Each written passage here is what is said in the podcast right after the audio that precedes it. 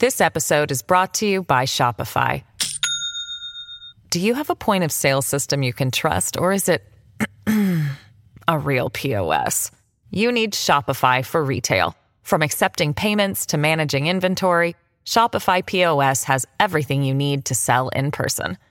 Go to shopify.com/system all lowercase to take your retail business to the next level today. That's shopify.com/system. Storie Libere ed Ersu presentano Willy, una storia di ragazzi.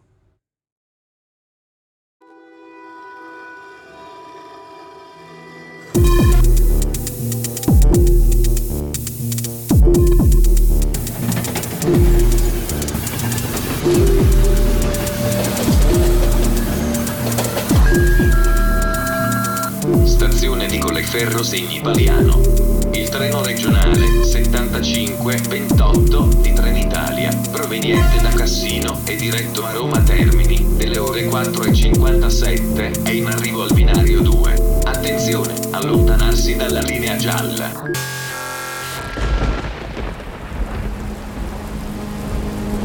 Oggi è il 5 settembre 2021.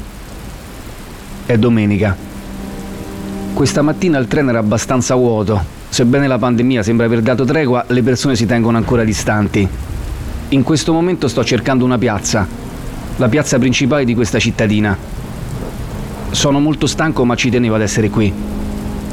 Ieri ero a Bari a fare uno spettacolo e oggi, prima di tornare a Roma, ho deviato verso Colleferro. Mi chiamo Claudio Morici, sono nato e vivo a Roma, come si capisce dall'accento. Di mestiere faccio il comico o qualcosa del genere. Scrivo e recito i miei monologhi. Anche un anno fa, come adesso, il 5 settembre 2020, mi trovavo a Colleferro. Dopo un'estate in cui erano stati cancellati tutti gli spettacoli, chiusi i teatri, tornavo finalmente a esibirmi dal vivo, proprio qui. A invitarmi era stato un ragazzo della zona, Alessandro Coltré. Oi Claudio, ciao, allora confermiamo, se per te va bene facciamo il 5, noi pensiamo a tutto, mettiamo un palco dentro il mercato coperto della città e se per te va bene ci sentiamo più avanti, ciao. Risposi di sì alla proposta e il 5 settembre 2020 ero a fare il mio spettacolo proprio qui, a Colleferro. Per chi non l'avesse mai vista, Colleferro è una città piccola, un po' strana, costruita intorno alla fabbrica che ancora la domina.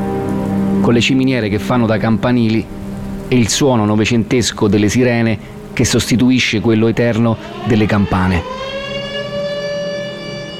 Mi scusi, questa è Piazza Italia? Esattamente un anno fa facevo questa stessa domanda.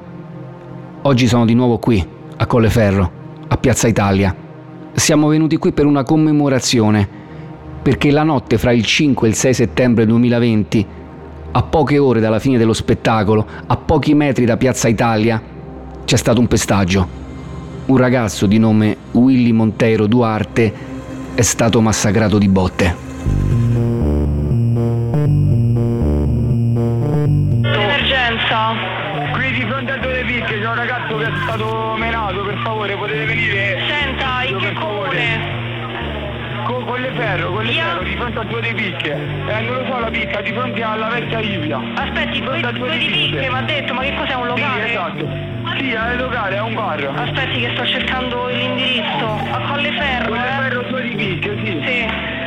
Eh, per favore, Largo Santa Caterina urgente. 5, sì signore, non Sì, si sì, preoccupi. di, di fronte a due picche, per favore, è urgente, per Senta, favore. gli serve anche un'ambulanza? Sì, per subito, subito, per Come favore, si è chiama lei signore? I luoghi che vengono indicati da questa telefonata sono familiari a chiunque sia venuto a Colleferro almeno una volta nella sua vita. La vecchia Ipia è oggi una scuola media. Prima era l'istituto professionale dove formavano gli operai della fabbrica. Largo Santa Caterina è il luogo che i giornali chiamano la movida di Colleferro, praticamente dove si vedono i ragazzi la sera. Io, Cristian Raimo e Alessandro Coltré abbiamo deciso di raccontare insieme questa vicenda, perché in forme diverse ha segnato tutti e tre. Alessandro è nato e vive ad Artena, a pochi chilometri da Colleferro. Scrive di questa zona sui giornali locali, raccoglie storie orali, fa attivismo nella provincia di Roma. Io quella sera del 5 settembre 2020 mi trovavo qui per caso. E Christian è un giornalista e uno scrittore. Da anni si interessa di Colleferro e su questa storia ha scritto un reportage su Internazionale. A lui interessano le ragioni, a me colpiscono le storie, soprattutto se a raccontarle sono le voci dei ragazzi. Io sono cresciuto qui, cioè quindi eh, per me eh, l'aggregazione fondamentale è sempre stato quest'angolo qui, cioè Largo Santa Caterina era il momento che tu non dovevi nemmeno chiamare l'amico tuo, cioè tu ti portavi là da solo e dici vabbè mo stasera chiacchieriamo, poi io sono logorroico quindi non ho mai avuto questo tipo di problema. Questo era Samuele Chelucci, l'amico logorroico di Willy. Il posto dove ci incontriamo con Christian è proprio di fronte al largo Santa Caterina, un giardinetto racchiuso tra la fermata dell'autobus e la caserma dei carabinieri. È qui che hanno ucciso Willy Montero Duarte. E un anno dopo la sua morte questo posto si è trasformato in un altare spontaneo. Ci sono mazzi di fiori, magliette della Roma, bandiere capoverdiane, lumini. Il viso di Willy è ovunque, stampato sugli striscioni, disegnato sugli album dei bambini. Scusa, a nome di Colleferro. Ti ricorderemo per sempre. Willy sei nel cuore di tutti. Ciampino per Willy. Giustizia per Willy. L'infamia non cancella il tuo coraggio. Ciao Angelo. Christian sembra ammutolito. Dopo un anno, se gli chiedo di raccontarmi perché qui, ecco che mi risponde. In quest'ultimo anno a molti di noi è come se la pandemia ci avesse sequestrato le emozioni. È come se ci avesse anestetizzato in un certo senso. E paradossalmente la storia di Willy, con tutto il suo dolore, è l'unica storia che è riuscita a rompere questa cortina e a farci entrare dentro di noi.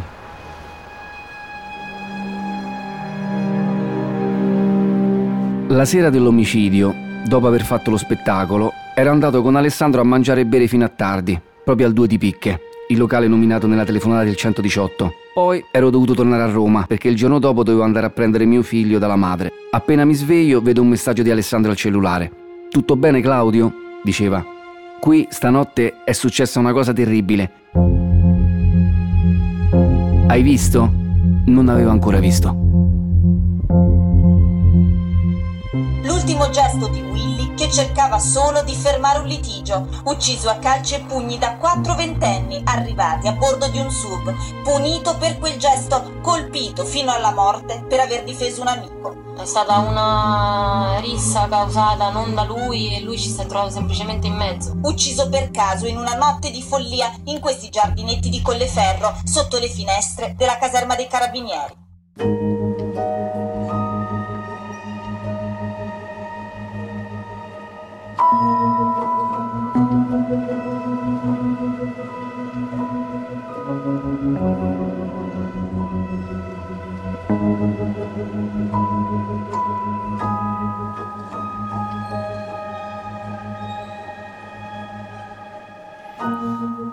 Quello di Willy Montero Duarte è stato un dramma singolare diventato subito dolore collettivo. Un ragazzo di 20 anni ucciso a pugni e calci perché difende un amico.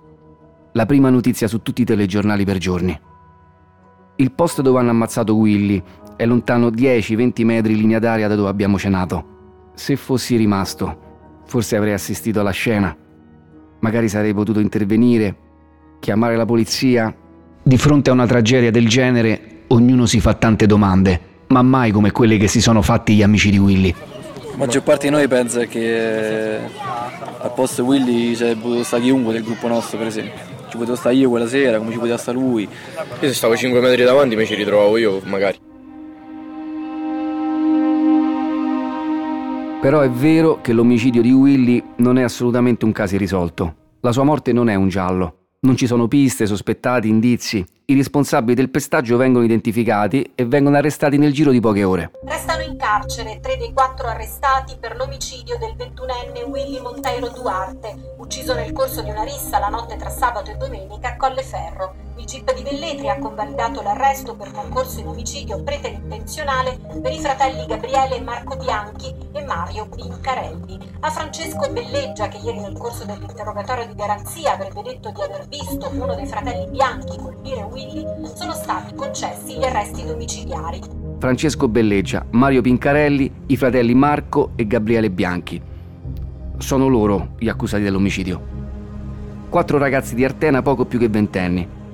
Nei tre anni successivi sui giornali gli imputati e i condannati resteranno sempre quelli. Loro quattro saranno i protagonisti del processo al Tribunale di Frosinone, che inizia il 10 giugno del 2021. Il processo di primo grado durerà un anno, fino alla sentenza, il 4 luglio del 2022. In nome del popolo italiano, visti gli articoli 533 e 535 codice di procedura penale, dichiara Bianchi Gabriele, Bianchi Marco, Pincarelli Mario e Bellegia Francesco colpevoli del delitto loro ascritto in rubrica, esclusa l'aggravante dei motivi abietti e per l'effetto concesse le attenuanti generiche ai soli Pincarelli e Bellegia ritenute equivalenti alla residua aggravante condanna. Bianchi Gabriele e Bianchi Marco alla pena dell'ergastolo, Pincarelli Mario alla pena di anni 21 di reclusione, Belleggia Francesco alla pena di anni 23 di reclusione, tutti al pagamento delle spese processuali e di custodia.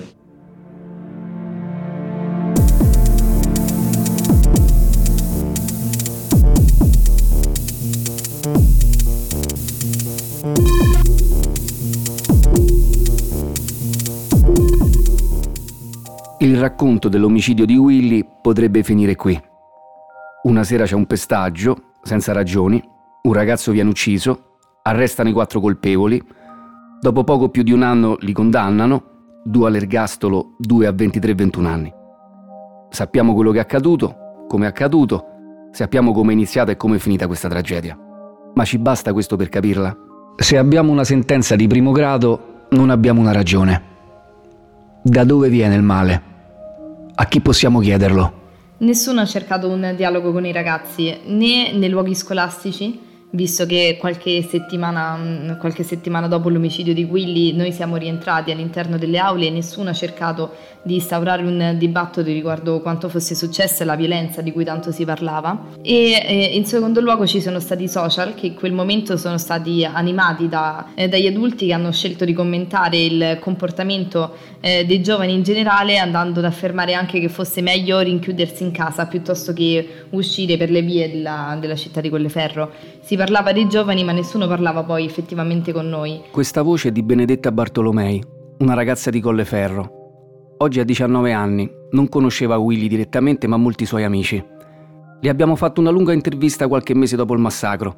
Non era solo scossa, era lucida, netta.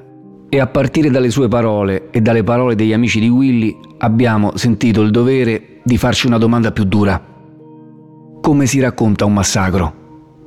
Dopo l'omicidio di Willy, i media di tutta Italia hanno posizionato i riflettori su questi giardinetti dove ci troviamo adesso. Mi sembra quasi di vederli intorno a me. Willy Montero il 21enne ucciso in un pestaggio nella notte tra il 5 e il 6 settembre del 2020 a Colleferro. La morte di Willy Monteiro Duarte. Qui a Colleferro. I giornalisti hanno seguito i parenti degli imputati, i cugini della vittima, le fidanzate dei testimoni. Ed è un po' effettivamente quello che ci è venuto da fare anche a noi all'inizio. Ma poi abbiamo capito che questa storia la dovevamo raccontare diversamente. Allora abbiamo cominciato a girare Artena, Paliano, Coleferro e abbiamo cercato di dare direttamente voce alla generazione protagonista della vicenda. Sia Willy, gli amici di Willy, i colpevoli, i loro coetanei, le comitive di chi era coinvolto in questa storia. Insomma i ragazzi. Da quant'è che conoscevi Willy tu? Guarda, diciamo che noi comunque ragazzi di Poliano, essendo una piccola realtà, ci conosciamo tutti da quando siamo piccoli. E Willy l'ho conosciuto meglio giocando a calcio perché appunto noi ragazzi poi giochiamo tutti nella stessa squadra a Paliano e siamo diventati amici fino a poi a diventare fratelli praticamente. Quindi saranno, io ho 22 anni, 12-13 anni che lo conosco. Hai fatto la stessa scuola?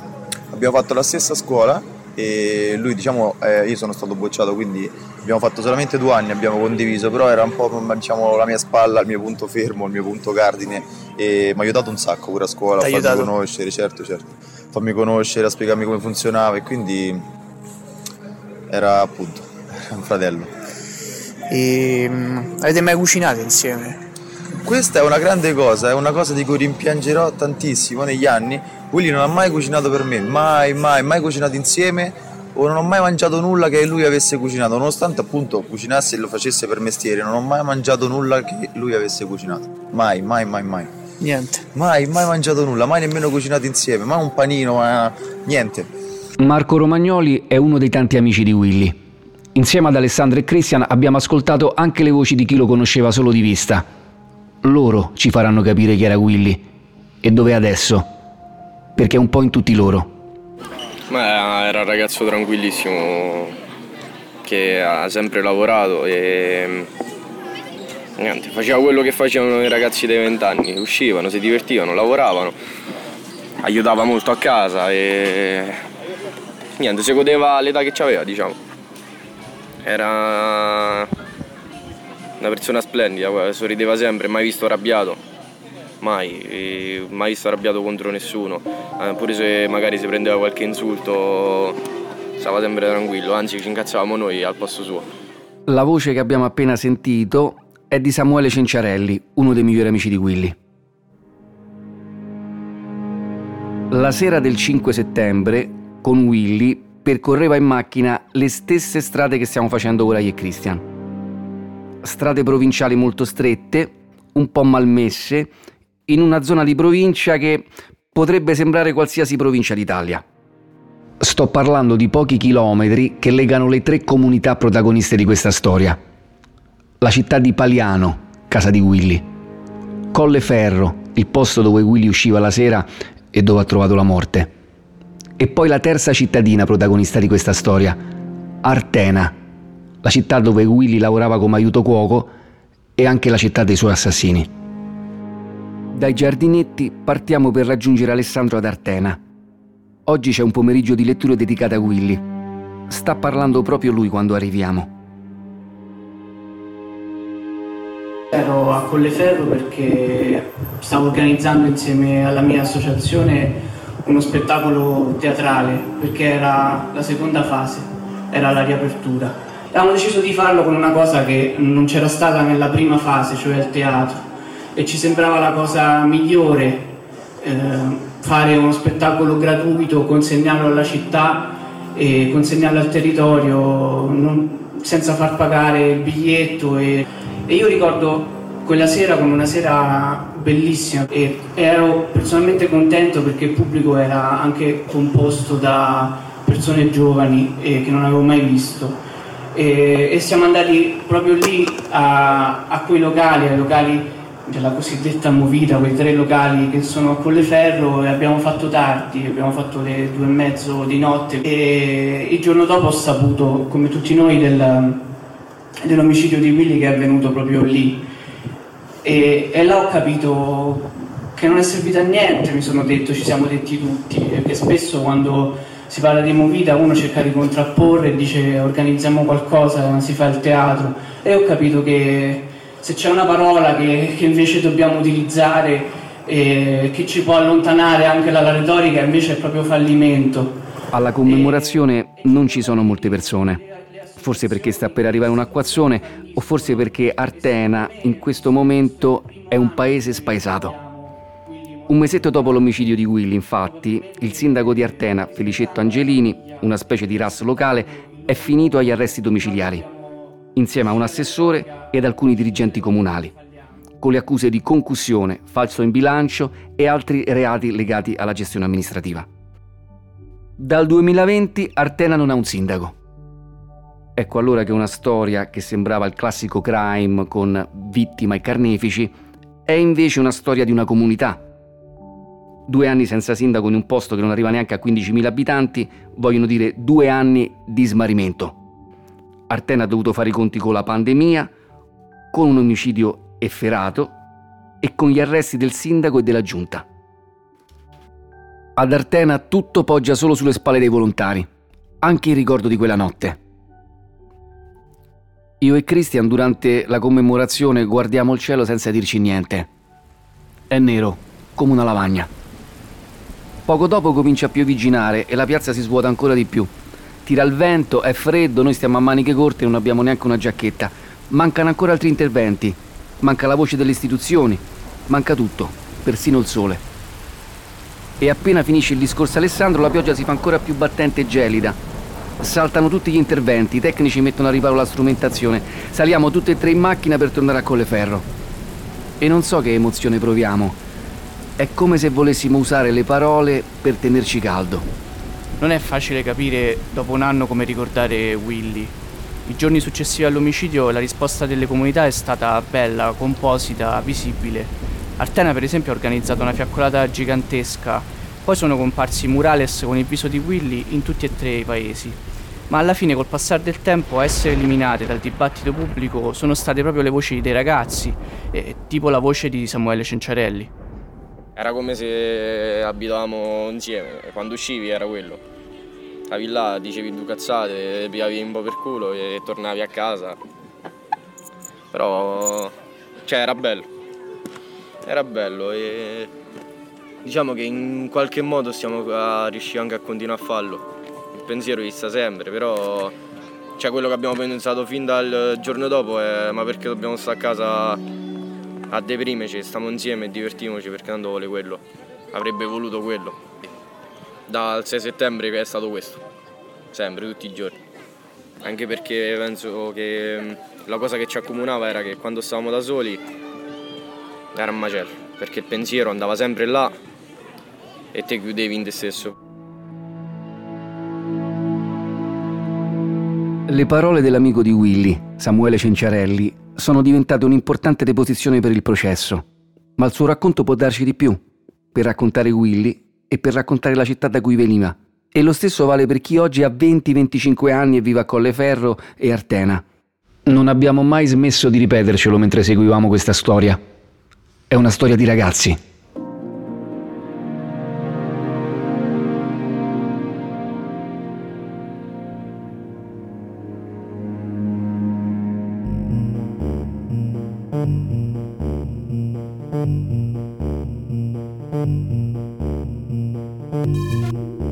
Tra il 2020 e il 2021 l'intera umanità si è sentita più fragile. Per la prima volta nella storia miliardi di persone sono rimasti chiuse in casa e hanno evitato qualunque contatto per la paura di ammalarsi o di infettare gli altri. Le quarantene, i lockdown, le terapie intensive, le morti. I telegiornali hanno scandito come un rosario nero ogni giorno la conta dei ricoveri e dei decessi. Nessuna storia poteva sembrarci più tragica di questa. Tranne una, forse. Il viso di Willy, dolce, spensierato, come un amuleto contro il male perché la morte di Willy ci ha colpito così tanto. Forse perché chi aveva 15 anni, 20 anni in quel momento ha vissuto questa distopia reale in modo più drammatico che altri. La scuola sugli schermi, la socialità negata, il coprifuoco. Quando dopo alcuni mesi alcune misure restrittive sono state eliminate e si è potuto finalmente uscire, i media si sono cominciati a riempire di racconti di risse tra giovani e giovanissimi fin dalle ore del mattino Ecco, in quel momento è come se l'energia elettrica, tenuta bassa per un tempo troppo prolungato, all'improvviso si fosse liberata e scatenasse fulminazioni, scosse. Ognuno di noi, come si è detto, vuole tornare a vivere, far vivere i propri luoghi, le città, i quartieri. Gli assembramenti erano diventati una bestemmia. Un'intera estate era passata senza quasi potersi abbracciare. Ora la verità è che a vent'anni hai voglia di fare casino, di stare insieme agli amici, di stare addosso agli amici, di mangiarti la notte. Anche Willy, in fondo, voleva fare serata.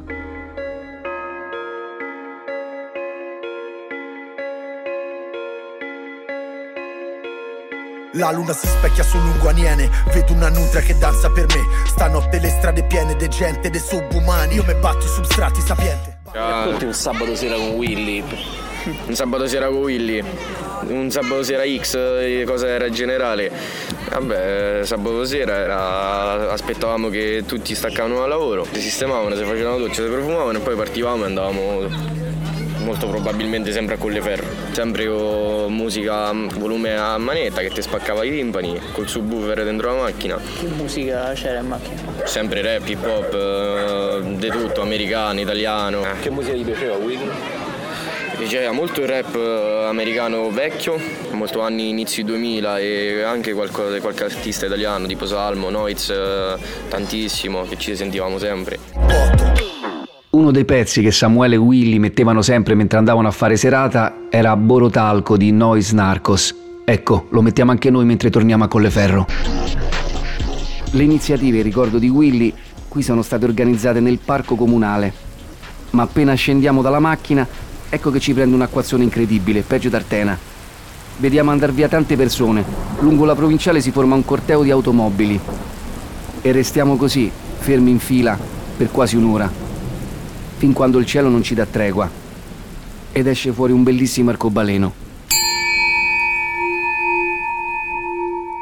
Era un arcobaleno incredibile, non so come dirlo, un arcobaleno largo, grasso, che riempiva il cielo. Non è stato difficile pensare che in un modo o nell'altro Willy stesse lì a voler comunicare con noi in questo modo, quasi preferisse quel cielo alle varie commemorazioni un po' incolori che non eravamo riusciti a tributargli. Sì, è vero. Era un arcobaleno strano, anomalo, un po' acido, anche quasi fluorescente. Ha colpito molto tutti e tre, come se dicesse dovete vedermi, dovete vederci. La generazione degli amici, dei coetanei di Willy, è una generazione luminosa che spesso noi non vediamo. Raccontare la sua storia ha proprio questo senso. Ascoltare le loro voci, accorgersi che splendono anche quando sembra che è tutto buio. All'inizio magari guardi il telegiornale, vedi una notizia che dici è impossibile che accade nella tua realtà, nel, nel tuo vivere quotidiano e poi vedi quando succede e fai anche domande.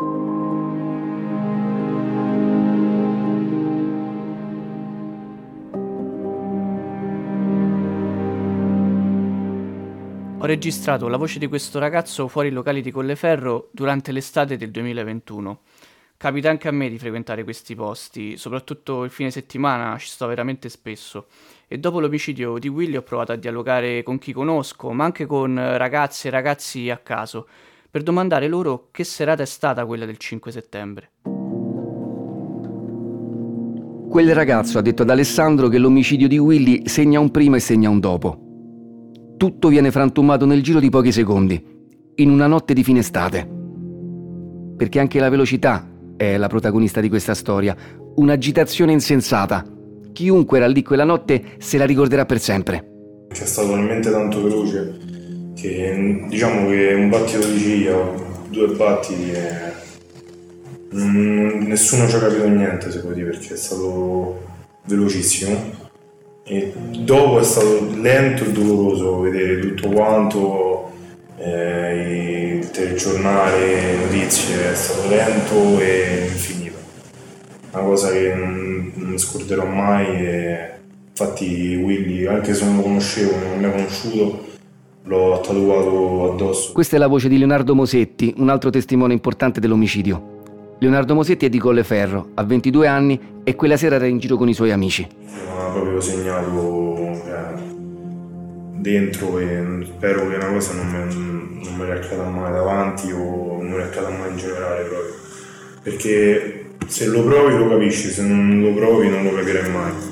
È talmente tanto forte che non, non me l'aspettavo, cioè, non ci, mi sono svegliato la mattina che avevo i brividi, non ho mangiato una settimana, non ho dormito non, non è stato facile, facile, per niente. Io non, non conoscevo Willy, immagino comunque conosco gli amici, so chi sono e loro proprio non...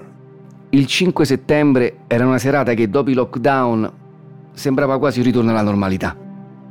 Cambia piega in un battito di ciglia. Cambia la vita di Leonardo, lo segna, tanto da tatuarsi una V doppia di Willy sul petto, l'ha mostrata da Alessandra e Christian durante l'intervista. Ma quando è che questa serata diventa la serata del destino di Willy?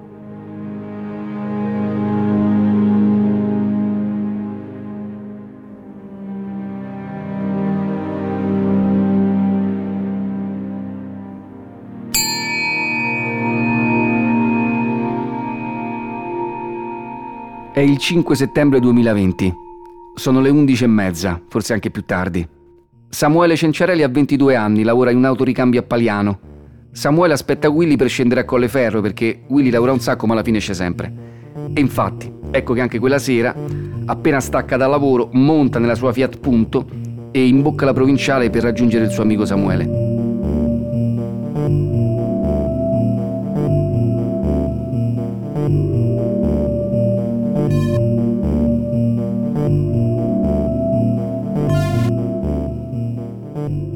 Sera lui è, venuto, è andato direttamente da, dall'hotel? No, è, venuto, è andato prima a Paliano. Grazie zio. È, andato, è venuto prima a Paliano e siamo scesi io e lui in macchina insieme. stavamo solo io e lui in macchina. Quindi lui ha, è usci- ha staccato verso le 11 da... Non mi ricordo bene che ore erano. Però ha, eh, ha staccato da lavoro, è andato a casa, si è fatta la doccia. Ha detto vabbè scendiamo a Colleferro, ha preso la macchina e siamo andati. Andate con la macchina sua perché era quella che... Ma, ma sì, andavamo con la macchina sua anche per, per, per sentirci la musica, quello, e poi gli piaceva portare la macchina. Cioè non si è mai fatto questi problemi. Quindi siete andati... Chi eravate in macchina? Quella Io e lui. La macchina sua solamente noi due. Poi ci stavano altri con altre macchine.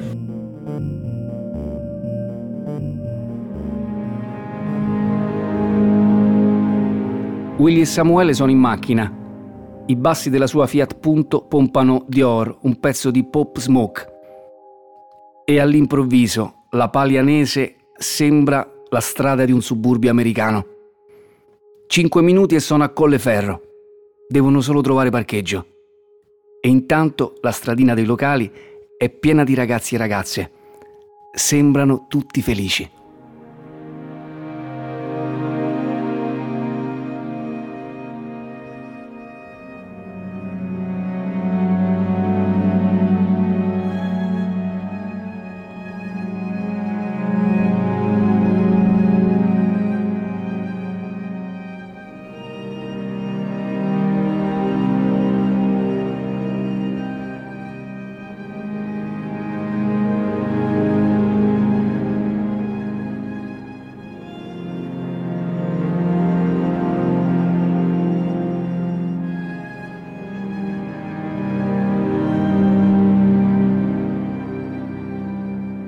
Questo era Willy, una storia di ragazzi. Vita, morte e bellezza di Willy Monteiro Duarte. Un podcast di Cristian Raimo, Alessandro Coltré, Claudio Morici, Alberto Nerazzini e Teo Tealdo. Scritto da Cristian Raimo e Alessandro Coltré. Voce principale di Claudio Morici. Musica e drammaturgia sonora di Teo Teardo. Registrazione e editing voci di Francesco Fazzi. Supervisione editoriale a cura di Alberto Nerazzini. Coordinamento di produzione a cura di Andrea Zini.